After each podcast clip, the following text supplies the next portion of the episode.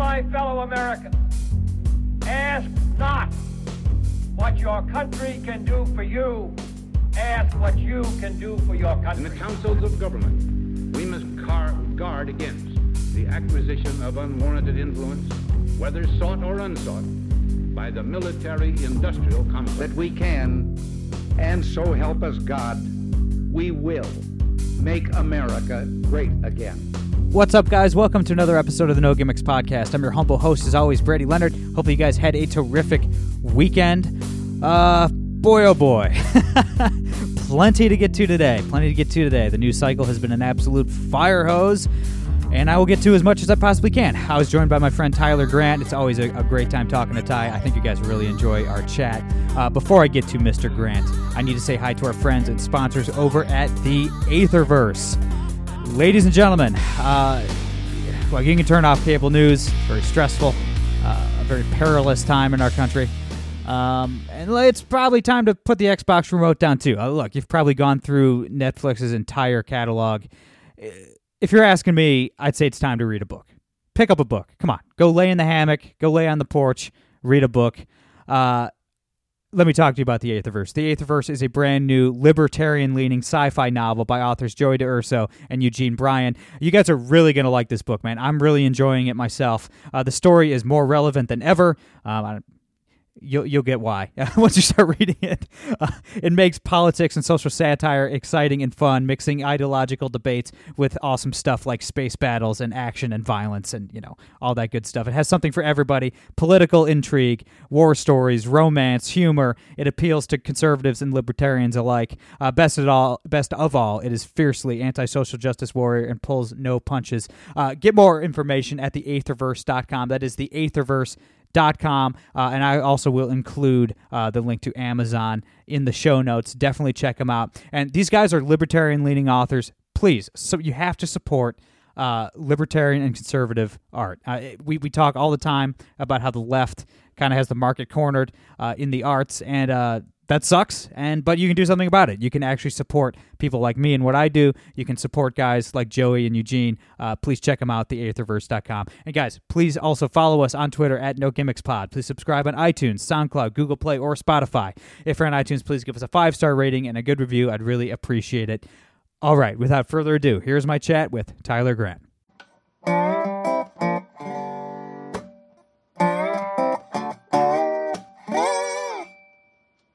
All right, guys, we're here with my friend Tyler Grant. Tyler, brother, how you doing? Doing well. Still in quarantine in New York. Just looking out the window. Belly of the beast, brother. Belly of the beast. Hey, have you seen any looting or anything in around where you live or no? No, I have not. I have not seen any of that. It looked like the main bit of all that took place in Brooklyn, and then parts of what I guess sort of looked like Lower East Side, Union Park, Madison Square Park area. But didn't see any of that in my area. There was a protest that was kind of near my house, and I think that something was set fire to it, but I think the firefighters got over there and the police blocked off the area, and it was shut down pretty quick. Oh, that's good. Nothing major. Yeah. That's good news. So look, man, obviously we have way too much to get to today. I'm finding it more and more difficult as the weeks go by to navigate hosting a bi-weekly podcast. I feel like the only way to do any of this justice is to do like a Rush Limbaugh, Ben Shapiro, 3 hours a day, 5 days a week thing. But I don't have time to do that, so we'll do what we can. But I don't know, man. Just to start off the show, Tyler, like we were finally all on the same page on something. Like we were all united as a country in demanding justice for George Floyd, for calling for changes in policing, and then right on cue, man, the violent communists, the violent anarchists, mostly communists from the looks of it, started killing people, beating people, stealing property, and burning cities to the ground. So it's like, man, I was actually encouraged. Like we were all on the same side of an issue for the first time ever, and right on cue, people have to mess it up.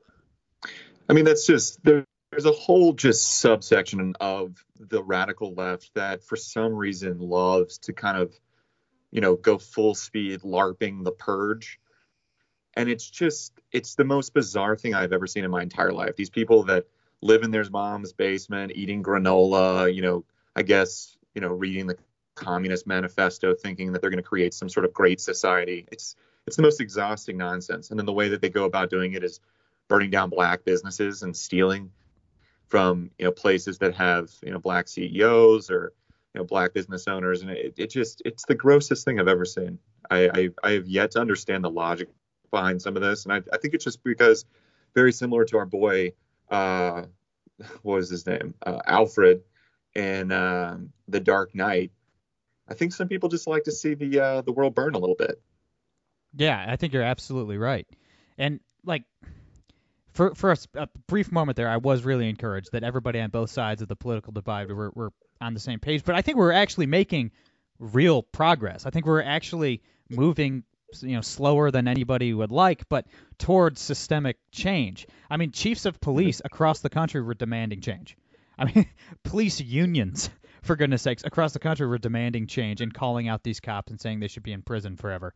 I mean, dude, can you imagine that happening 5 years ago, even 2 years ago? I mean, that would seem unimaginable for chiefs of police to, you know, violate the whole thin blue line thing and call cops out. That never would have happened, but it was happening. But these rioters don't care about that. I mean, these rioters don't care about black lives. They don't care about George Floyd. It's all about communism. It's like, you know, the left, they wake up every day and the answer is communism. They just look for the question. I mean, the radical left will take any excuse to call for communism and the destruction of America. So it was pretty wild because there was this visual that I hope gets more play because I think it really is this. It's indicative of how what happened over the weekend was hijacked by this radical left.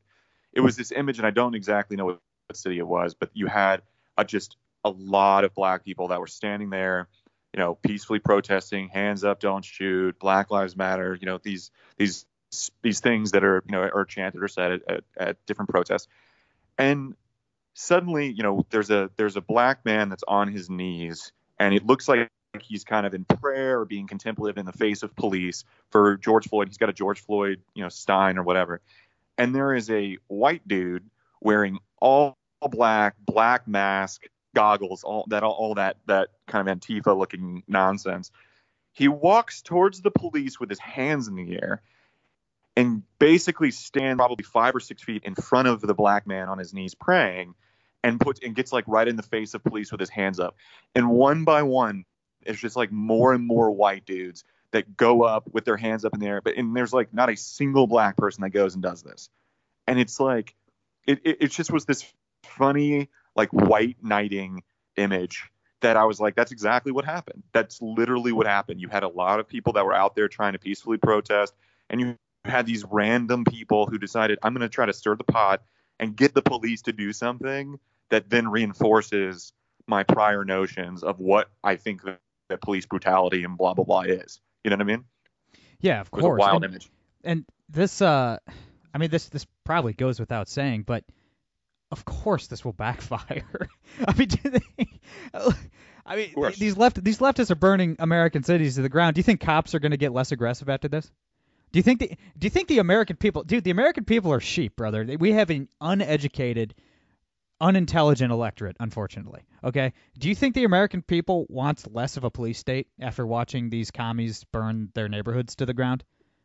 Like, well, it's wild. It's wild too, because I mean, to your point, it's like cops have been doing, you know, the whole notion about like 5 years ago, what would you have thought about that? I mean, that's exactly right. And I think that a lot of cops, a lot of police departments across the country have been doing a really good job at community outreach, about educating people about what they can do, because like what happens a lot of times, and there was some law professor that had this quote, and I can't think about what it was, but it basically was like, the greatest way to stop and find a serial killer is not the FBI, but a traffic stop. Right. And that stuck with me for a long time, because people don't realize that more and more often people's encounters with the police is how the police do a lot of their, you know, police work, where they find people that have stolen cars, that have weapons, that, you know, were committing all these like different crimes. And police departments across the country have done a good job at making those interactions, or when police stop you on the street, making those interactions a positive, safe interaction for both parties. And they've been doing a better and better job at it. And things like this cut against it, because what happens is, you know, a cop walks up to your vehicle, he's got his hand on his gun, you're sitting in the car, you know, you've been told and instructed. Most people know to do this, but some people don't, where they, you know, you put your your phone on record, you grab your wallet, your insurance, you hold it in your hand while you have your hand on the wheel, you roll down your window, and you're waiting for the officer to make the officer feel safe and make you feel safe. And, you know, I think more and more often there's this weird radical notion that I think is predominantly on the left and maybe some of your libertarian buddies, where the first thing their first instinct is to be like, why are you stopping me? Why are you pulling me over? Why are you doing this? And people have been better and more instructed at like how to manage those relationships with the police and make the police feel more comfortable with your interaction, because the police are in danger. Like, people target police all the time. You know, police get shot all the time. That's just a fact. They get shot at traffic stops. They get shot on the street.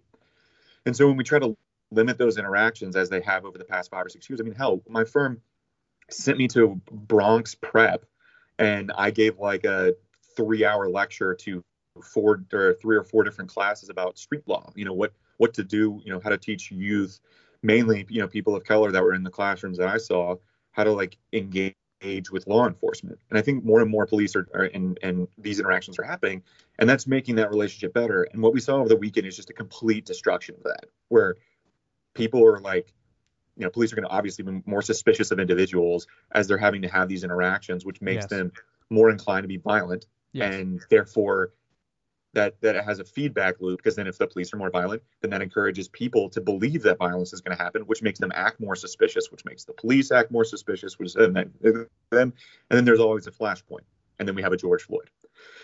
Or not necessarily George Floyd. That situation was more just a ridiculous overexertion of force, right? And you know, I would love to get, you know, I mean, we're going to get it in court, I imagine, unless the guy pleads guilty. Which if he doesn't plead guilty, well, I don't know what he's thinking. That's crazy. But yeah, you know, I think that we're going to see, you know, things that cut against that over the past weekend, when all we should be doing is teaching people how to engage with the police. How can the police do things in order to make you feel like you're not going to get shot if they say, you know, please, you know, hands in the air, please. And you put your hands in the air, and then there's just some sort of like sudden movement or something, you get shot. Like, we've been getting better at that. We need to continue to get better at that. This weekend is completely undermined, you know, people's trust in the police and the police trust in, you know, the people that they serve. It's really sad and unfortunate. Yeah, you're absolutely right. And it's just funny to me, man. Like, just from, not funny, it's the wrong word, but just from a strategic standpoint, it's peculiar. Yeah. Yes. I mean, these people went, and in just 72 hours or so, they go from a cop murdering a man in cold blood to making the cops the good guys again, like 3 days later. Now, I bet, and obviously there's no polling data out, but if you were just to poll your average American across all 50 states, like, hey, do you side with these people looting or do you side with the cops? The cops are going to have like 95% support, even in the black community. You know, so it's like, just strategically speaking, what are these morons thinking? It makes absolutely no sense. Before we move on, the news cycle has been a fire hose the last couple of weeks. So I almost forgot to mention it. But the cop that did murder George Floyd, he's being charged with third-degree murder and second-degree manslaughter. A lot of people are upset. They think he should get, you know, murder one. I think this is intentional. Obviously, we've seen a lot of these guys get off because they were overcharged, and I think it was intentional. I think most people agreed that it took too long to arrest this guy. I think it was all intentional, man. The murder 3 charge, the waiting 4 days to arrest him. I thought that they were doing it intentionally, and they kind of realized that the worst possible outcome would be to overcharge this guy, and he walks on a technicality or something. So I think I have no problem with the murder 3 charge. That's going to hold up. It's going to stick. He'll go to jail for, you know, 20, 25 years, whatever. I think, I don't know. I think they're being careful, and I think that's smart. I know I'm in the minority having that opinion, but what do you think?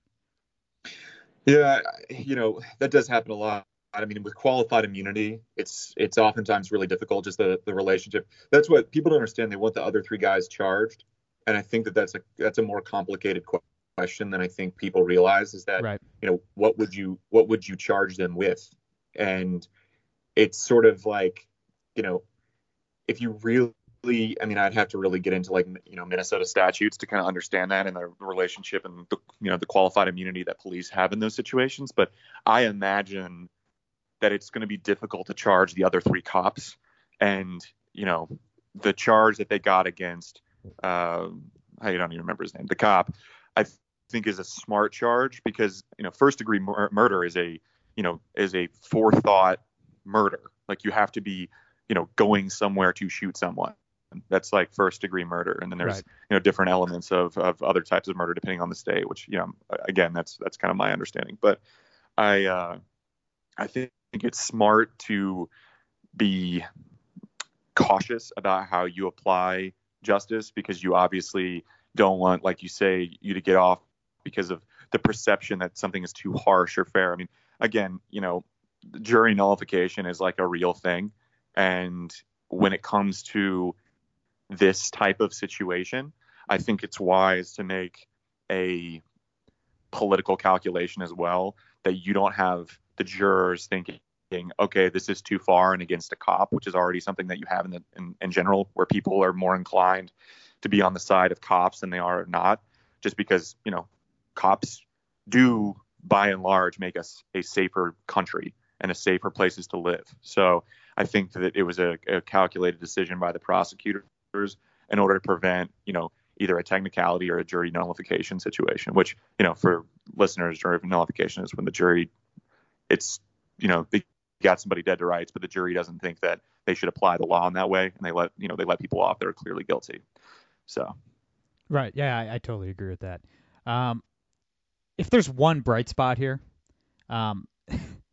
it's hard to even, you know, speak in those terms. But it's Killer Mike. Well, Killer Mike being the voice of reason. Well, actually, that was a great speech by Killer Mike. Everybody should YouTube that. That was terrific. Incredible. But if there's one bright spot in all of this, it's got to be the fact that the gun debate's over, right? I mean, it's over, right? Like, the left clearly lost the gun debate over the weekend. I mean, imagine being the next Democrat that introduces some kind of gun grab bill in Congress. I really think that the American people are waking up and realizing how important the Second Amendment is. Oh, I mean, you would be insane. You would be insane to be a Democrat and think, hey, I'm gonna take away concealed carry, or I'm gonna make it really hard for you to, like, protect yourself in your own home. I mean, who's the first one to do it? It's got to be Swalwell, right? He's going to be like the one dumb enough. The guy's the softest dude in Congress. I've never seen someone that talks such a big. Well, never mind. I can think of one person right off the bat, but I've never seen someone that pretends to be such like a strong man, and then does the softest bit of nonsense. Like, imagine telling other Americans, actually, sir, we're not going to let you protect your family with a handgun. We're going to make you have 50 hurdles. And I mean, he'd be on the side of an intruder if it polled right, because it's just like, that's what he does. Just soft. It's so soft. Like, imagine someone breaking into your home and you're protecting, you know, your wife and children, and then having to, like, think about, I wonder what Swalwell, that law that Swalwell did, do I have to stand my ground or do I have to walk?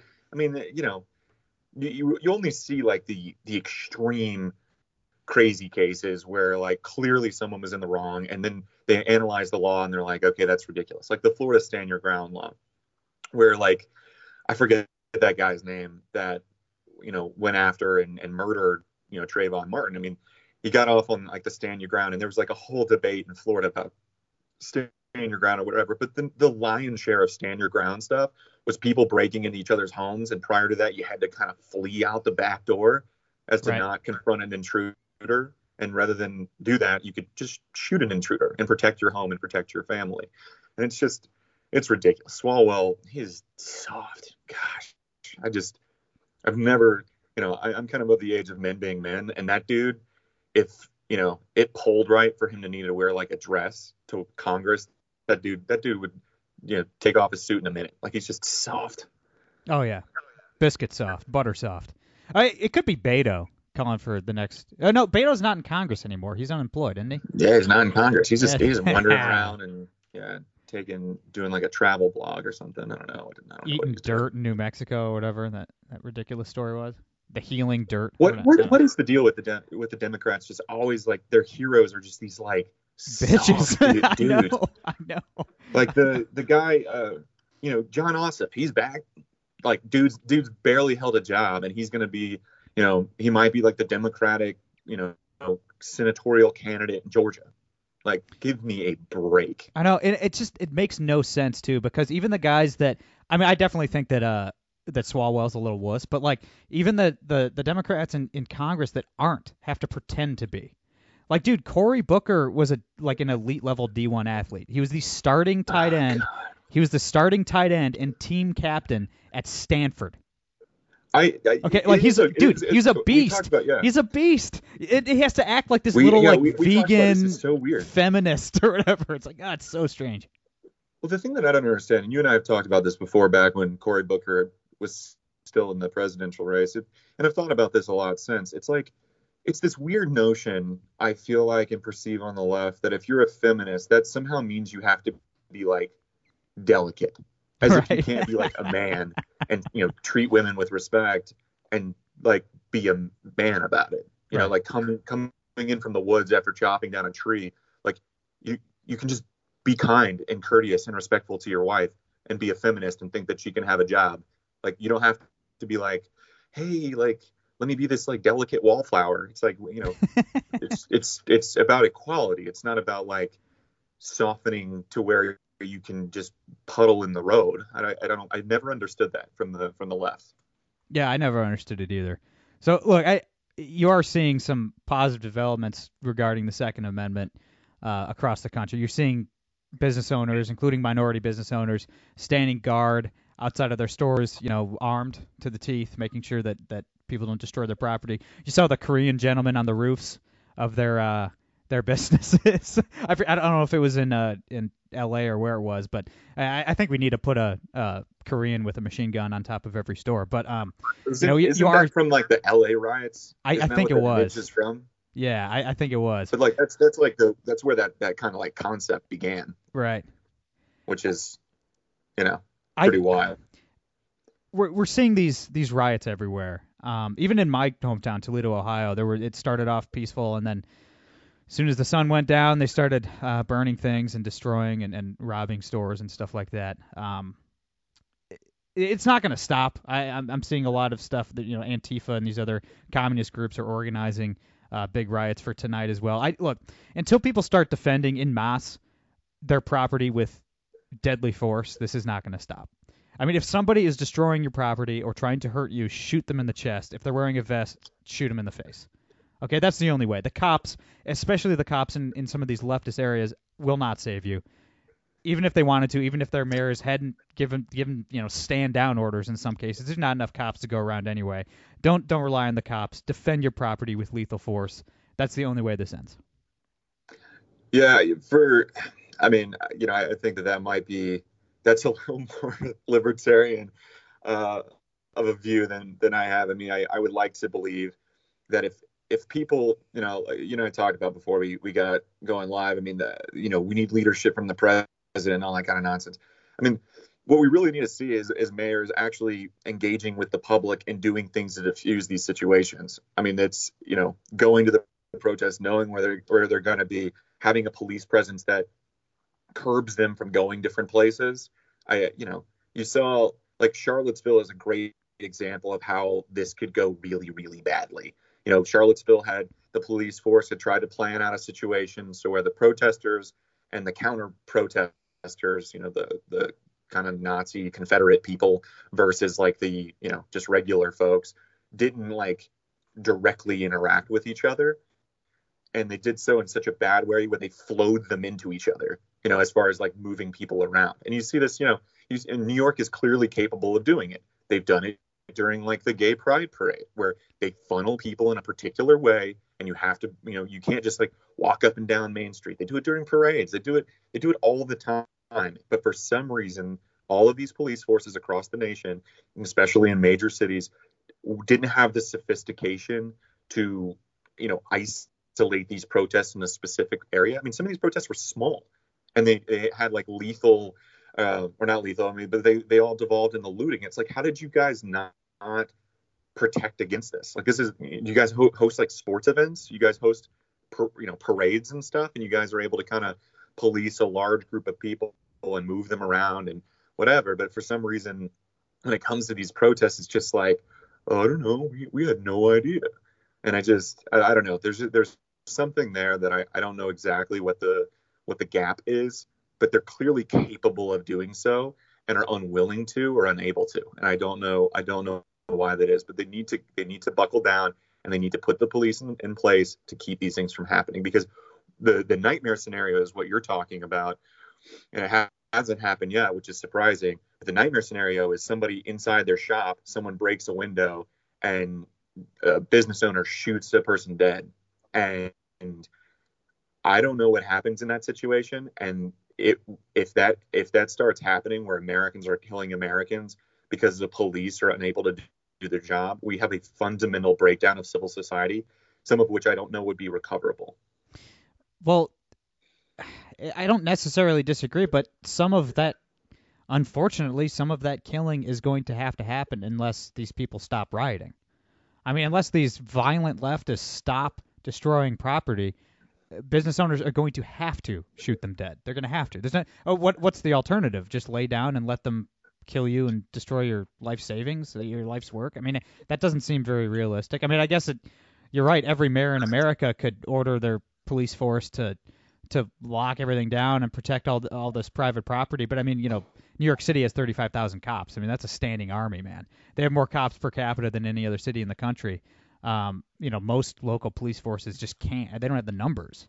Like in Toledo, Ohio, we're a city of 300,000 people, and we only have like a few hundred beat cops. I mean, there's just not, you know, there's not enough manpower to go around. Like unless these people wise up and go home to their mom's basement and stop destroying property, I don't see another alternative to people defending their property with violence. I just don't see an alternative to it. Yeah, no. So I mean, I hear that point, and I think that that's a valuable perspective. But like, what I think at that situation, when that occurs, what you have to do is the police force then has to hire people, because then there's a greater need. Because when you have the difference between a police officer administering the arm of basically protecting civil society from itself, that's the function of the police. And so when the police are not serving that function to the level that they need to serve the function to respond to the public need, then what you're having is individuals essentially becoming vigilantes within their own business, protecting their own business. And so instead of having cops enforcing and upholding civil society, you're having individuals play this sort of like Hobbesian Wild West situation where they're having to protect their own stuff through lethal intent and lethal force. And I'm not sure how long civil society can maintain itself when there's a fundamental breakdown that the police are not there. When you call 911, they will not come. And when that happens, that's happening. I'm not sure that we can recover from that. That happened last night. I know. Across Chicago, there was reports of all kinds of business owners saying, you know, a guy just stole my safe. They just stole my cash register. They just burned my building down. And 911 operators were hanging up on them because there's nothing they could do. So I hear you, man. I just think we might have progressed past the point of no return, at least for now. But I don't know. I hope you're right. I hope you're right. But I don't know. Because my concern is when the inverse happens, right? Like when you have a situation where people are protecting themselves, right? In the situation that you describe, someone breaks in your business, and instead of the police being able to stop that situation or being able to police that situation, you just shoot that person dead. Okay. The inverse of that situation is realizing, you know what, like the government and cops aren't able to administer justice properly, because that's what you're kind of seeing a little bit of the rhetoric that, you know what, this protesting, this backlash, this is a way in which we can kind of level the playing field. We can, you know, we harm a cop or whatever, you know, whatever. They took the life of George Floyd. So then what happens if, say, for example, that these violent protests became even more violent earlier and they just decided to burn down that guy's house with his family in it, the cop, before he was arrested? At that point, I'm not entirely sure how exactly certainly leftism would respond to that, because then you would have had immediate justice, life for life, very like Hammurabi Code.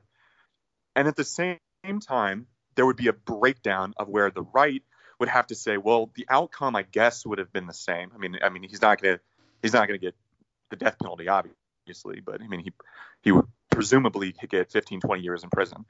But there's been the way that justice was administered was by the mob versus by the arm of justice. And so when people are looking at that and saying, well, that was way more efficient of a way of which we could administer justice, I don't know that some lefties to put it back in the box.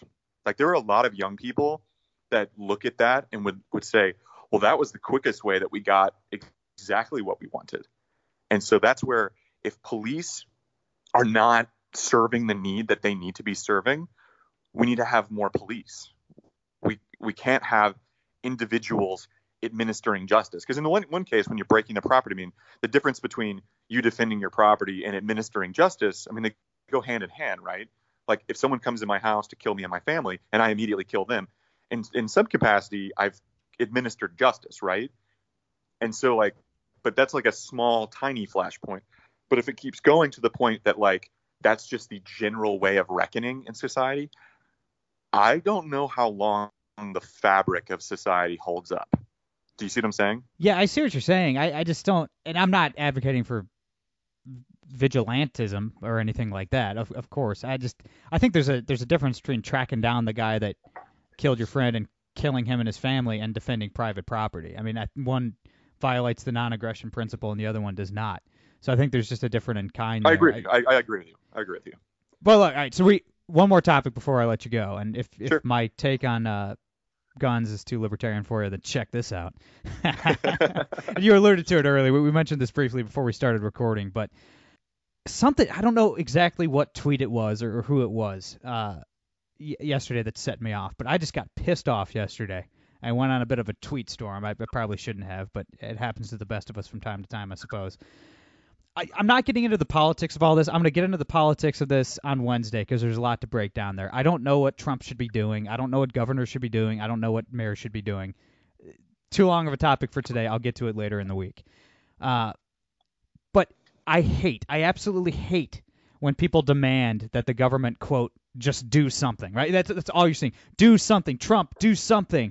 Just do something. We need leadership. One, that's extremely dangerous. When the government just does something, that rarely works out the way you want it, brother. That is one of the most dangerous things you can ask a government to do is something, because they'll do something.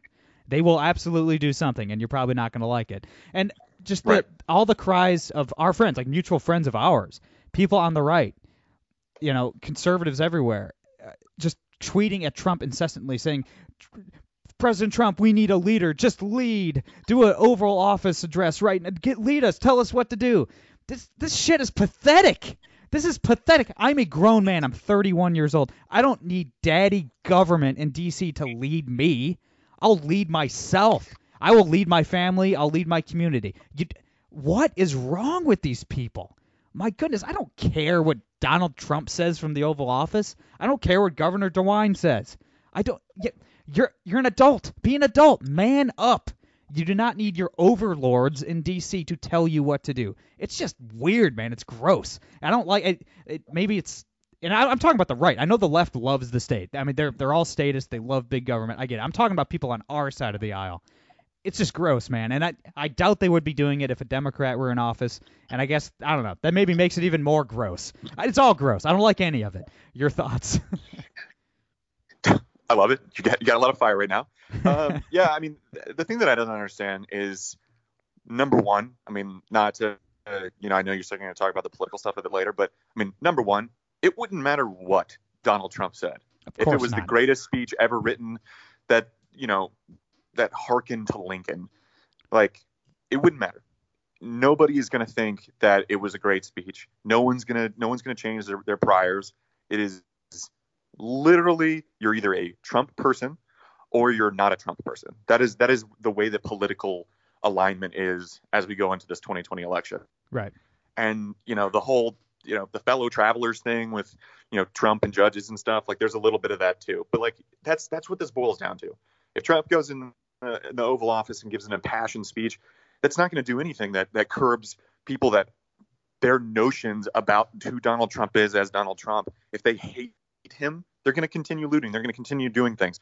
There's no national healing moment that comes from the president standing in the Oval Office saying something. There would be a think piece the next day in the Atlantic or in the New York Post or New York Times and the Washington Post.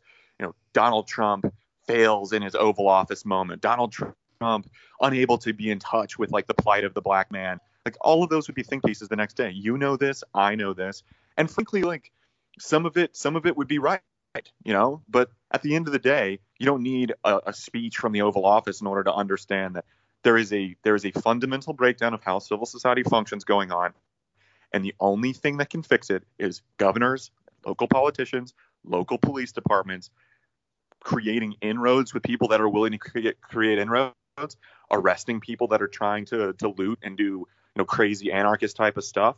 And that's how this goes, because, you know, the thing that I don't want, and I don't know why I'm seeing these calls for this, is, oh, hey, like, Trump should just call up the guard and have, you know, administer the guard and police state and blah, blah, blah. It's like, are you out of your mind? You want madness. Like, because, you know, with Trump, you're like, oh, yeah, like, I guess, you know, I guess he's on our, you know, our side, whatever that means.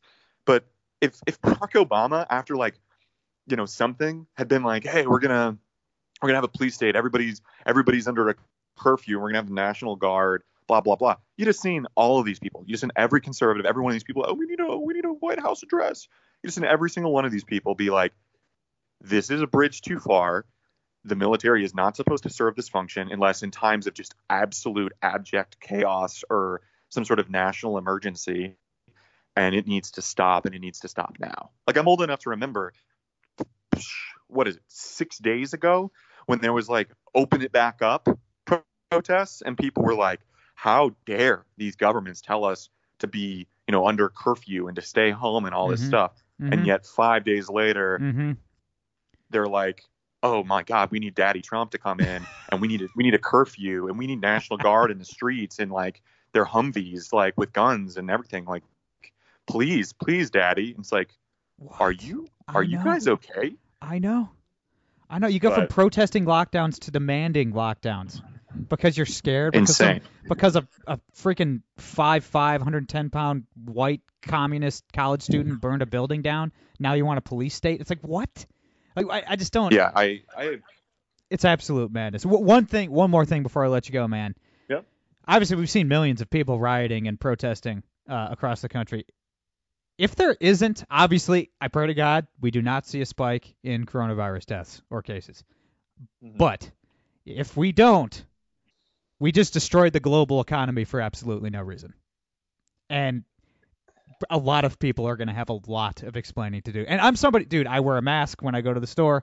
I was wearing gloves for a while, now not doing the glove thing anymore. But I've been taking it seriously. My wife's been tested for it.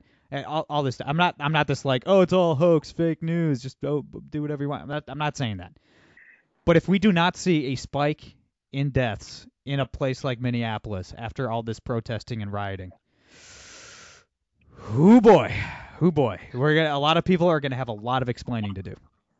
You know, I was actually having this conversation the other day with my brother, and look, like, I already think that a lot of people have a lot of explaining to do. Because I agree. My personal view of a lot of this is that when you encounter an emergency situation that you don't fully understand, your first instinct should be, how do we limit, you know, how do we figure out a way to have the least cost government intervention into people's lives to free people out? And we have to, you know, the way that this could have been done and done well is by protecting the most vulnerable immediately, doing different things that didn't just destroy everything for the sake of destroying everything. But instead, what we saw was the most heavy-handed administering of policy that we've seen in this country since probably like World War II. Right. And I for the life of me, don't know why there isn't more thoughtfulness about... I mean, we've been sitting in quarantine for weeks, months, okay? Yeah, 3 months, and going on 3 months. The best thing that we get is these little, like, weird phased reopenings of different businesses, of which are the most general, unspecific bits of nonsense. Where, like, if you try to figure out the New York plan to reopen, I mean, I work at a law firm. And, like, listening to people at our law firm who are trying and interacting with these people to try to, like, figure out when we can reopen. Even they are some confused sometimes. I've been on conference calls where it's like, well, guys, like, we think it's going to be this, but we're not sure. I mean, imagine planning a business that way. You'd be like, well, guys, like, in a couple months, we might be like this or might be like this. Like, how could you ever make decisions based upon that? And so secondly, I am old enough to remember that when there was that, like, a pool party in Ozark, you know, there was three think pieces about it. And there was like 50, you know, news stories about, oh, my God, Ozark is going to be like a new hotbed because of like a pool party. And then yesterday, you know, I'm looking at people in Brooklyn that are, some wearing masks, some are not wearing masks, but there's hundreds and hundreds and hundreds and hundreds of people, none of which are 6 feet apart. And I'm just like, if there's not a spike, things should reopen tomorrow. Yes. Because that is insane. And we need to be getting people back to work. You know, 40 something million people are out of work this, you know, every Thursday, the number is going to go up and it will continue to go up. And I just don't, gosh. I just got a funny text if someone could help have me ghostwrite an op-ed for them. Interesting. I always get those texts and it's like, well, what's the op-ed? And then it's like some crazy opinion and I'm like, hey man, I'm not a guy on this. Like, that's not my thing. Really don't want to put my name on that one. Yeah, it's just like, you know, if someone's like, oh man, I'll pay you to ghostwrite and I'm gonna put my name on it, but then they're like, oh, you know, why we should no longer have churches. I'm like, all right, guy. Like, I don't know why you thought I was your guy on this, but sure. So yeah, but anyways, but yeah, we'll see how it goes, man. But if there's not a big spike after this weekend, I frankly don't know why we can't, you know, protect nursing homes, protect people with pre-existing conditions and try to see if we can make sort of a least cost way to get everybody back to, you know, I mean, just working, man. Like people are getting, like having like long-term problems that are going to continue and be exacerbated because of this. And, you know, I'm certainly not a coronavirus denier and never have been. When all the numbers were coming out of China at the beginning, I was like, ooh boy, praying that that's a SARS thing where SARS just sort of magically just disappeared one day in Hong Kong. I was kind of hoping for that. But, you know, when I was getting texts and emails and phone calls and messages from people saying a couple of Chinese doctors went missing, I was like, oh no, we need to be protecting ourselves. But I think now we need people in power that just can create plans to get people back to work in a meaningful way and in a safe way. And I just have no confidence in some of these people because everyone's incentive is to not have any cases rather than to protect people and try to like move the ball forward rather than just being like politically super safe, which is I think what Cuomo is doing, which I think is what some of the, you know, liberal governors and mayors, because they have no incentive to open back up. What, you know, a spike happens, they pay a political price for that. And, you know, a lot of that political price, they can kind of push up the totem pole to Donald Trump. And so I think a lot of people are like, well, let's just wait. Let's just see what happens. Let's just wait. And I think people have been saying that for a long time, because when you think about how this all started, they were like 2 weeks, stop the spread. You know, we'll see you guys in 14 days. And here we are 2-3 months into this, and it's like, well, we did what we did, you know? I mean, I don't know anybody that wasn't strictly observing quarantine. I don't know anybody. All right. I just, with all these riots and protests, I don't think there's a case to be made for any business owner that doesn't want to open his business to stay closed. I mean, in most of these cities, especially Democrat-run cities, the cops just aren't really arresting anybody, even the violent looters and rioters. They're really just letting people do whatever they want. So it's like, if you're a pastor, just open your church, bro. You know, if you're a business owner, just open up. What are they gonna say? No, you have to social distance, really? Just tell them to turn on CNN and look at the riots. You know, I don't really think there's a legitimate case to be made anymore. But all right, man, I know I got to let you go. I've kept you over time like I always do. But where can everybody follow you online? Where can everybody read your stuff and keep in touch and all that good stuff? Yeah, follow me on Twitter. I think my handle's like Ty Gregory Grant, and I'm going to have some more articles up at Washington Examiner shortly. So follow along. Let's keep the conversation going. Absolutely. Everybody follow Tyler. He's great. That's all I got for today. I'm Brady Leonard. I'll be back on Wednesday. No gimmicks.